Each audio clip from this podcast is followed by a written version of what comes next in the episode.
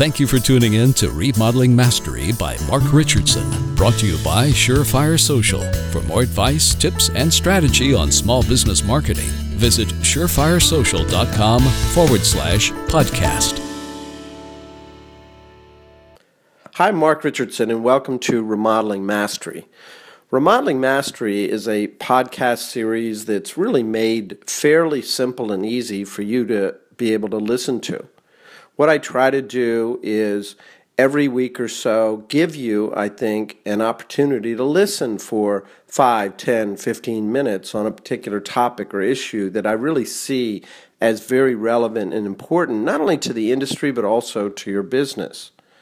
You know, having that opportunity to take a time out, utilize your vehicle, your mobile university to really listen to some of these things. And I certainly encourage you, if it's a topic or issue that you think is relevant, to pass it along to someone else. Today's area of focus that I'm going to get into is what I call the family dynamic in business. Now, I'm not necessarily talking about you know, how do you reconcile personal time and balance and all those kind of things? That's certainly part of it. What I'm talking about really is more literally family businesses.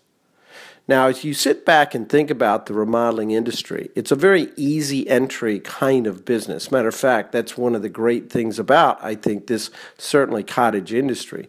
It's also very fragmented, and you think about sort of the numbers within the industry. There's over 800,000 remodelers in the United States and over 100,000 that have a payroll that are really more substantial or more le- legitimate, we'll call it, businesses. Now, while I don't have a specific metric, my estimation, based on certainly my exposure in terms of talks and working with some of the better companies out there, that probably 50% of these businesses out there have a family dynamic. A family dynamic meaning a father, a son, a husband, a wife involved in the business, two cousins involved in the business, a series of brothers, sisters involved in the business, parent, child. That's a family dynamic that I'm referring to. And while I think having a family involved in the business and really leverage almost the American dream by growing it, not only a first, second, even third and fourth generations, is a very exciting concept. It does, in fact, have some particular issues and challenges that are a little bit different than other businesses. Now, let me start by saying I think having a family business can be a wonderful thing. You know, there's a lot of benefits to it. I mean, you really think about sort of the level of commitment that you have to each other. You think about the, the long term nature of it. Things can be looked at in terms of longer term, in terms of sort of the generational aspect of a business. There's also an element of really knowing, knowing each other in terms of skills, strengths, weaknesses, and even how to communicate with each other effectively. All these things, I think, really make for some key ingredients that could make it very positive. However, there are really some challenges as well. Now, oftentimes I'm asked, you know, why do businesses struggle or fail? It usually boils down to three things focus, commitment, and capital. When it comes to a family business, and this is not just unique to family businesses, but you need to make sure the right, consistent level of focus on the business. The business is the patient here. You need to focus on that right level of commitment if you're going to be successful today. Business is way, way too complex not to have a consistent and right degree of focus. The second is commitment. You know, as you think about not only in business but in life, the number of marriages that end up in divorce and the lack of commitment necessarily to each other. This same kind of dynamic is especially true when it comes to a family business. You know, it will in fact change and it could destroy not only, I think, the product and service that you're trying to create, but certainly the other team members that are part of it. And the last element is capital. You know, capital is not only about money, but it's also about time. You've got to invest the right amount of time and, and money if, in fact, you're going to have a successful business. So, what I've tried to do here is certainly made a list of sort of what I think are some of the key things, insights that I'm seeing that you want to think about when it comes to family businesses. And one of the things I'll mention, certainly in the latter part, I think while many businesses out there, you know, they have the wherewithal to figure things out themselves. Family businesses in particular, I think would benefit the most by having advisors, having coaches from the outside helping them to see oftentimes what they don't see. They may be very, very competent when it comes to the, the sticks and bricks and knowing each other and the commitment to each other, but oftentimes they don't necessarily see things from the outside because of the very intimate nature of the family business. So, as we really think about this subject of family business, let me highlight a few things for you to think about. One is I put in the category of what I call risk tolerances of family team members.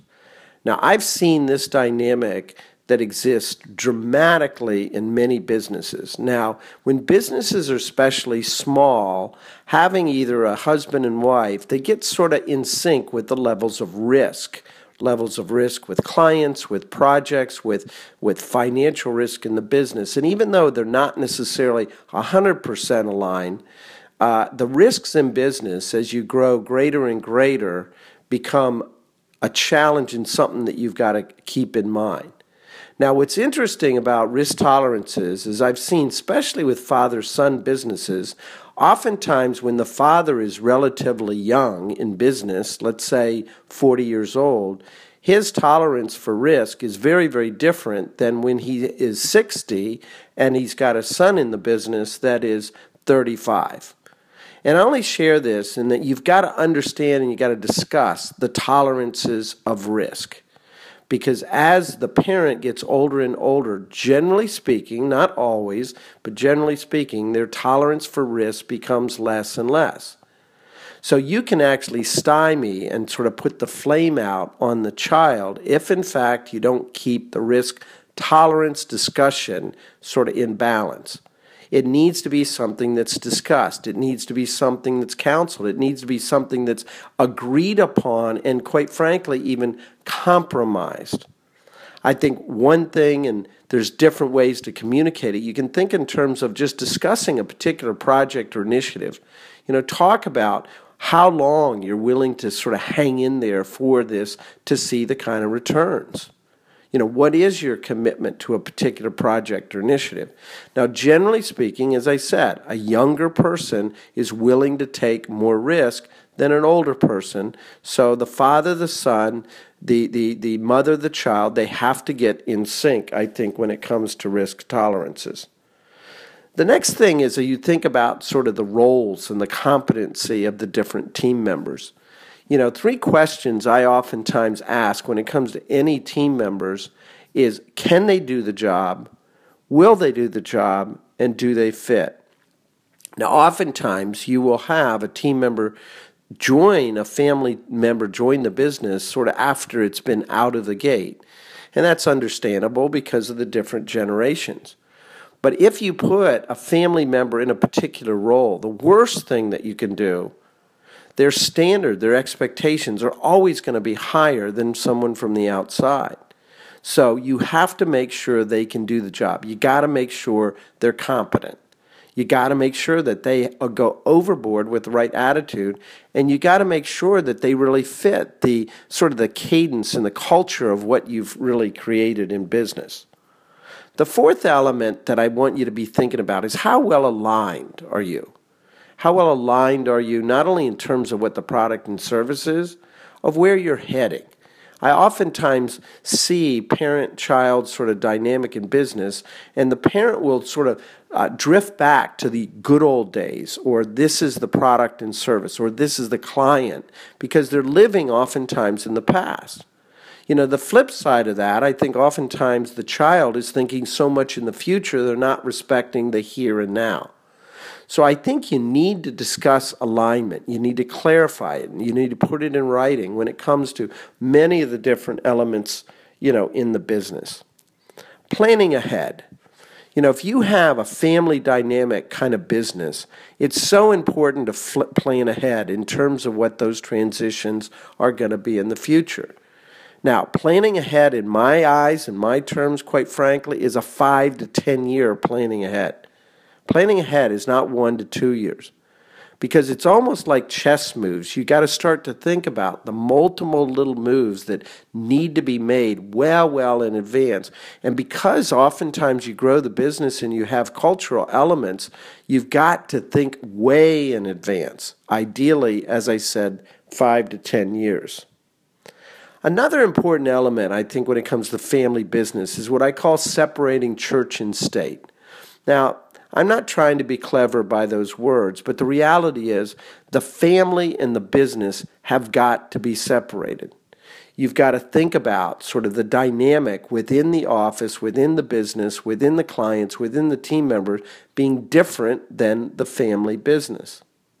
So I, I've seen successful sort of uh, ways that people separate those two things so that if it's a family dinner, they're really acting and, and sort of keeping the business maybe out of the conversation.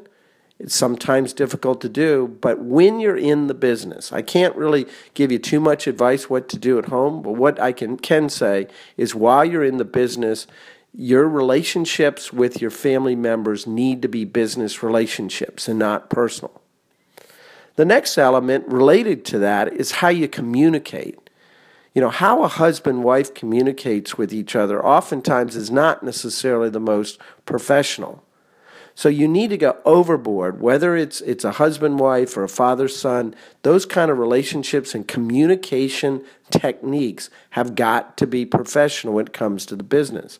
See, the one of the reasons I encourage having a coach is oftentimes you don't see how you communicate with each other, but I guarantee your key team members do and it creates a lot of discomfort and potentially might be a reason for them to leave you at some point. You know, a friend of mine, uh, Emily Lindis, up in Wisconsin, she said, you know, uh, when I was asking her about this subject about family businesses, she said, I said, any tips that you have? And her sort of summary of her tip was talk early, early being before sort of the kids get involved in the business or a husband and wife get involved in the business and then talk often. You know literally make it a point to spend some amount of time every week talking about the uh, family dynamic in the business which i think is great advice. Another dynamic that i see is what i call sort of the, the, the parent child sort of paradigm. The reality is the parent if you, you can imagine the child comes into the business, there's a certain kind of relationship. As the parent gets older, as the child becomes more mature, that baton starts to be passed, it starts to be shifted. And at some point, that parent becomes sort of the child. They become sort of this element and value in the business, but not necessarily the main leadership within the business.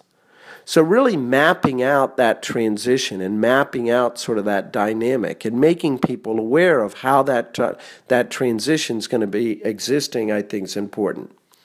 And the last one, which I'll touch on, which I, I began this with, and that is I think if you've got a family business, you owe it to yourself, you owe it to your family to really get an advisor, a coach, and some help. Now, this doesn't have to be sort of this newfangled business coach, but you need someone that is a, a trusted advisor that on a regular basis, at least once a month, that you're having a conversation. You're talking about this issue of family dynamic. They have knowledge of successful and unsuccessful situations because I think uh, unlike I think other businesses, you cannot necessarily see what other people see in terms of this. And your keys to the success, I think, long term, are really in large part how you position it. So I want to thank everybody for joining us today with Remodeling Mastery, and take care, and I'll speak to you soon. Remodeling Mastery by Mark Richardson was created to help business owners like you grow your business. Learn something new today? Let us know by tweeting at Surefire Social. For more podcasts, visit surefiresocial.com forward slash podcast.